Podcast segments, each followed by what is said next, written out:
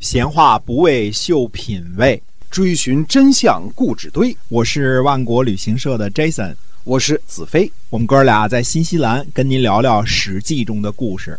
各位亲爱的听友们，大家好，欢迎您继续收听我们的节目，是由新西兰万国旅行社的 Jason 为您讲的《史记》中的故事。那我们新西兰万国旅行社呢，是新西兰的本土企业，已经有二十二年的历史了啊，是一家良心企业。那么您可以搜索一下我们的公众号“新西兰万国旅行社”。那么我们今天呢，继续书接上文，跟您讲《史记》中的故事。我们上次呢说到西周王朝完了啊，嗯，让这个周幽王这二货给给优了，嗯给幽了啊。嗯那么我们先总结性发言啊，嗯这个西周是个伟大的朝代，这是一个非常的牛的朝代。嗯之所以这么说呢，因为首先呢，西周是一个政治结构稳定的朝代。为什么我们说政治结构稳定很重要呢？嗯你要没有政治结构稳定的话，第一，你不同意我，我不同意你的时候，俩人就得动拳头，对对吧？嗯所以我们要有法管着。我们现在都叫王法，王法，王的法叫王法嗯哦，所以这是一方面。再一个呢，人们互相之间有了一些个共识了，有了一些个关于善恶的一些个概念了之后，那在打架的时候，大家有个论理的地界儿了，大家讲讲理儿，嗯有那一定讲理儿就不容易打起来，不讲理就容易打起来，对吧？对，嗯就看谁拳头拳头硬了哈。哎，嗯那么呃，西周是一个大家又可以讲理，然后呢又有王法管着的一个朝代。嗯那虽然是社会形态的初期，但是它是一个挺伟大的朝代。哎，呃，那么往回说的时候，到武帝的时候呢，武帝的时候实际上是中国，我个人认为它是中国私有制社会的一个开始的一个阶段。嗯那么各个部落呢，都是一种自然形成的，这边一堆儿人，那边一堆儿人啊，就形成了一个部落。哎嗯，那么有的时候一族，有的时候几族，有的是这个通婚啊，有的是可能慢慢的。缓缓的从母系社会演变来的，但说不定其中有些还还是母系社会呢啊，对这都没准儿啊。嗯，不知道它具体形式，因为当时呢没有文字，文字可不是一个简单的东西啊，它是一个你说我们现在都是这个有电视有这个视频啊，嗯这都是特别高级复杂的了啊。对，但是就文字这么一个东西，还别说是这个写下来的文字，就是口头的这个文字，大家口语能够哎能够说话，能够我叫你一声，你能应一声，你能听懂我什么意思，我给你比划，这是一农具，那是一头牛，那这都是一个非常复杂的一个过程，从无到有这个阶段呢是很难的一个阶段啊对，缓缓的。嗯那么至于说多长时间，嗯，不知道，就是从什么时候才哎成了大家一种文字共识了，大家都说这个是这个意思啊，而这个不是那个的意思，那是很长很长的一段呃历史时间，多漫长，我们现在没法想象。嗯现在这个时代太快了，对，太一切快都了，很快嗯。呃，我们现在都是一日千里的时代，从母系社会呢转到父系社会，这个时候呢，应该是大家一开始应该是满意的，因为大锅饭给砸了嘛，都是公有的这个就给砸了嘛，对吧？哎，那一开始就变成说有力量的。有力气的、有本事的人，嗯那就会获得较多的社会资源，对吧？嗯拥有比较好的生存和这个繁衍的环境啊，就对多自吃己几块肉嘛嗯多吃几块肉，对。啊，呃，相对来说呢，就是公平了一些。因为原来那个都公平的时代呢，它对于有本事的人来说就是另外一一种种不公平。对出去打猎，一个人打了这个三头猪，另外一个人打了一只兔子，嗯，那这三头猪回来得一头半分给那个打一只兔子的人。当然那，嗯这那只兔子的人也分半只兔子给你啊。对但但他这毕竟是某种程度对那整天打猪的人来说，它是一个不公平的，因为他对吧付出的更多哎，，劳动付出的更更多了啊，，对，嗯，那现在呢，变成说有一种公平了，那么相对来说公平一些了，特别什么呢？对于男性来说，有些个他们觉得公平了，这个人的这个观念呢，都是慢慢的随着改变的。嗯，原来比如说要男女都平等的时候，那男的回来，当然大部分男的都挺好的啊，这个打猪打羊都无所谓啊，嗯啊，但是也兴许有些个像我这样心眼儿小的也是男的啊，他他回来嗯那么打这猪为什么得跟这女的分一分一半儿啊？他又没打，有这是种吧想法啊。嗯，但是现在呢，我们说私有制了，最主要是从哪儿？从这个父系社会开始了。这时候就知道了，说我们那男的跟他儿子这个比较重要了。嗯，那当然这些我们都不同意啊，这这是不代表本人立场。啊 但是这时候呢，我们就出现了皇帝这样的第一个军事天才。嗯嗯，，他用武力解决社会冲突。哎，哎，你不服，我揍你，就是建立一个新的一种制度，它是一种用拳头建立起来的一个制度了。那武帝时候，大家说，哎呀，武帝怎么怎么样啊，这个皇帝怎么怎么样，我们炎黄子孙啊，不是说都是皇帝他们一家的，不管怎么传啊，这个人群应该是不是全都归拢到一个人儿的啊？那皇帝那时候已经带着好多军队了，那好多军队都是哪儿来的？也不可能是皇帝的子孙呐、我们说对炎黄子孙就是这么一个说法，就是说我们都是这一支儿的、这嗯一族的、这个样儿的，黑眼睛、黑头发、黄皮肤的对，这个华夏民族嗯啊，对，嗯，这也是一种社会进步。为什么呢？人们群龙无首啦，群龙无首的时间长了就痛恨啦，就需要一个需要一头儿，头儿是谁呢？帝，那就产生了像皇帝这样第一位，武帝当中第一位啊，就是一个嗯领袖，一个牛人来统领大家。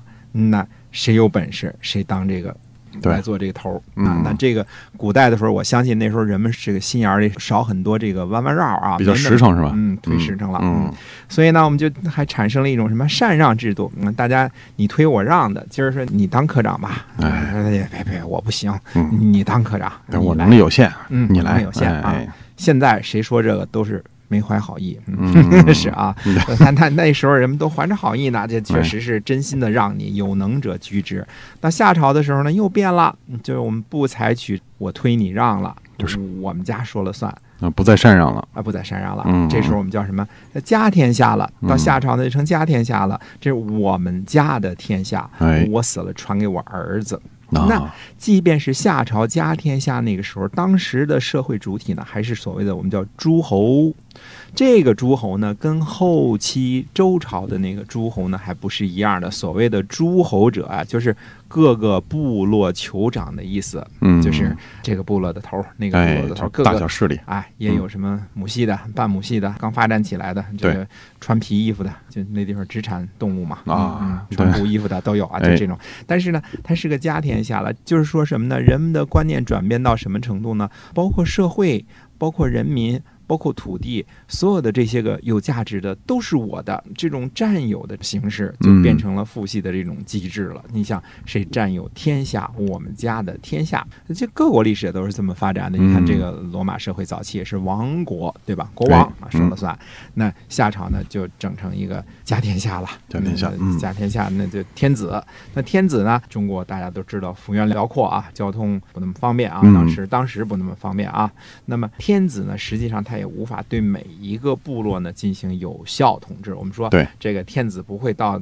哪个村儿里去跟人家指手画脚，说嗯你今天有没有搞这个反腐倡廉的这个活动啊？哎，道路没那么好嘛，有很多这个大禹修了很多路啊，交通已经大大改善了。但是那个路呢，跟现在这种路呢，它还不是一样的。嗯，也没有微信是吧？也没嗯法通知他们，对，小车儿也是估计是个小推车儿， 但是我个人非常的认同猜测的有一点呢，就是说大禹在治水的过程当中，带着这些个工兵和这个带有某种军事性质的这些个兵团，我称之为生产建设兵团啊，嗯嗯有嗯，修路，有凿山的是吧？有对，同时也水有军队的性质哎是，吧？嗯有某种这种性质。但是它一个我特别想说的一件事呢，这个中国的这个语言在这个形成的过程当中，大禹治水是有一定的作用的。嗯因为这个语言它是一种文化的表示啊，对吧？嗯你比如说大禹带着这部分人，他都这么说，他管这个东西叫锅，管这个东西叫厨。那其他地方没有文化的东西，他他叫别的名字，那想想这叫厨不错，这叫锅不错，那就跟着他们学吧。啊哎，，这这语言它就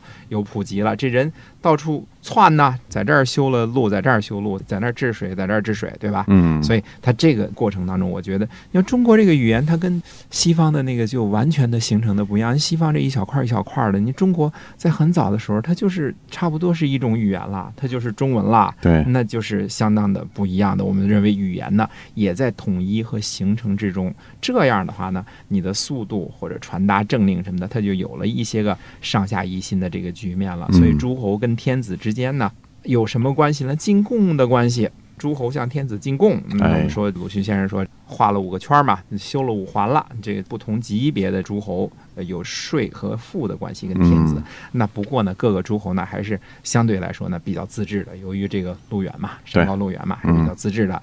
那夏朝到商朝，嗯那这个我个人觉得它这个呢就不是一个特别大的变化，或者是很大的很大的变化，我们不知道啊。但它只是像是一次这个董事会改选，对吧？嗯呃，大禹他们家的换成商汤他们家的了，嗯就就就本质上我觉得不可能有太大的变化，因为交通啊各个方面也不可能特别的发达，就换了一个家族做江山了。对，那周朝的时候代替商朝的情形呢，就有点很不一样了。嗯首先，在商末的时候呢，文字已经相当发达了。嗯我们有理由这样说呢，是因为现在我们这个出土了很多青铜器啊，这嗯青铜器上就开始刻着铭文，哎这是我们最早知道的古代的一种文字啊文，字嗯就是这个，呃因为甲骨文是更后来才发掘出来，但铭文很早就有这个出土的这青铜器了，因为青铜器在古董当中叫破铜烂铁啊，嗯但是它这个青铜啊，它有一个好处，它不腐烂。它跟铁器不一样，嗯那铁器就没了，氧化了。但是铜呢，这个青铜呢，它这个合金呢，它不容易腐烂，它埋个几千年拿出来照用。哎它在还铭那样文呢，也嗯也看得清清楚楚的。哎，嗯这什么？我们知道那个时候那手写的写下来的文字，当然我们说手写这个刻啊，刻上去哎要的刻在文这个字青铜器上啊哎青铜器上。嗯那这个时候呢，已经是完全的不一样了。嗯，那社会的经济规模呢和文化发展水平也不一样了，人多了。对吧？这么多年慢慢发展，我们说一个很缓慢的过程，也可能几百年，也可能一千年，也可能一千多年啊，嗯也可能更长的时间。呃，那人口呢，可以想象，一定是从原来的那个小部落呀，几十个人呐、几个人呐、这种情况呢，几何数量的增加了，哎那好多好多年了嘛，对对吧？那么不只是这个天子直属的这个王国这边发展了，这个诸侯的势力呢也发展壮大多了。嗯呃，我们说从这个牧野之战的之前或者附近的这个记录来看啊，说周朝啊，周武王伐纣的时候带了多少？八百诸侯，八百诸侯，那就嗯哎八百个部落呀、对，呃，就是八百个村儿，八百个部落，那也是呃好好多好多波人呐、对吧哎？八百个诸侯一定有个八百个酋长嘛，对吧？对，那商纣王的军队有多少呢？有七十万之多，那就相当的 sizable 了，那就是嗯规模了。七十、万的军队，那你想多么牛啊！这对吧这是大军了啊！嗯当然，这个个数字呢，我们不知道是不是后来有过这个 inflation 的过程啊，嗯这个通货膨胀过 啊。呃，因为怎么说呢？其实我们算这个周武王的军队啊，怎么算？往多了算，诸侯的都加上四五万人嗯嗯这样。那你说商纣王七十万，这四五万人怎么打这七十万的？至今是个谜啊！你说嗯当时的牧野之交。那个城市才有多大？外边堆着七十万人马，这怎么排的行布的阵？这七十万得是多大一数啊？哎，嗯，结果还相当被纣王给打败了。哎，但是要说四万打七万，那当然可能就有些不那么英雄了嘛。四万打七十万，这就不那。但这些数字我们不提啊，太远了，太久远了。公元前一千多年的事儿，我们不太知道了。嗯，那最后呢，当然还是周朝赢了，赢了，建立周朝了，对对吧？我们再说其他的有些什么不同呢？周朝到底为什么是一个伟大的一个朝代呢？我们刚才只说了一个开头啊，那到底是它伟大在什么地方呢？那么下回有时间的时候再接着跟大家介绍。哎，是的。那我们今天这个史记中的故事呢，就先跟您讲到这儿啊，欢迎您下期呢继续收听。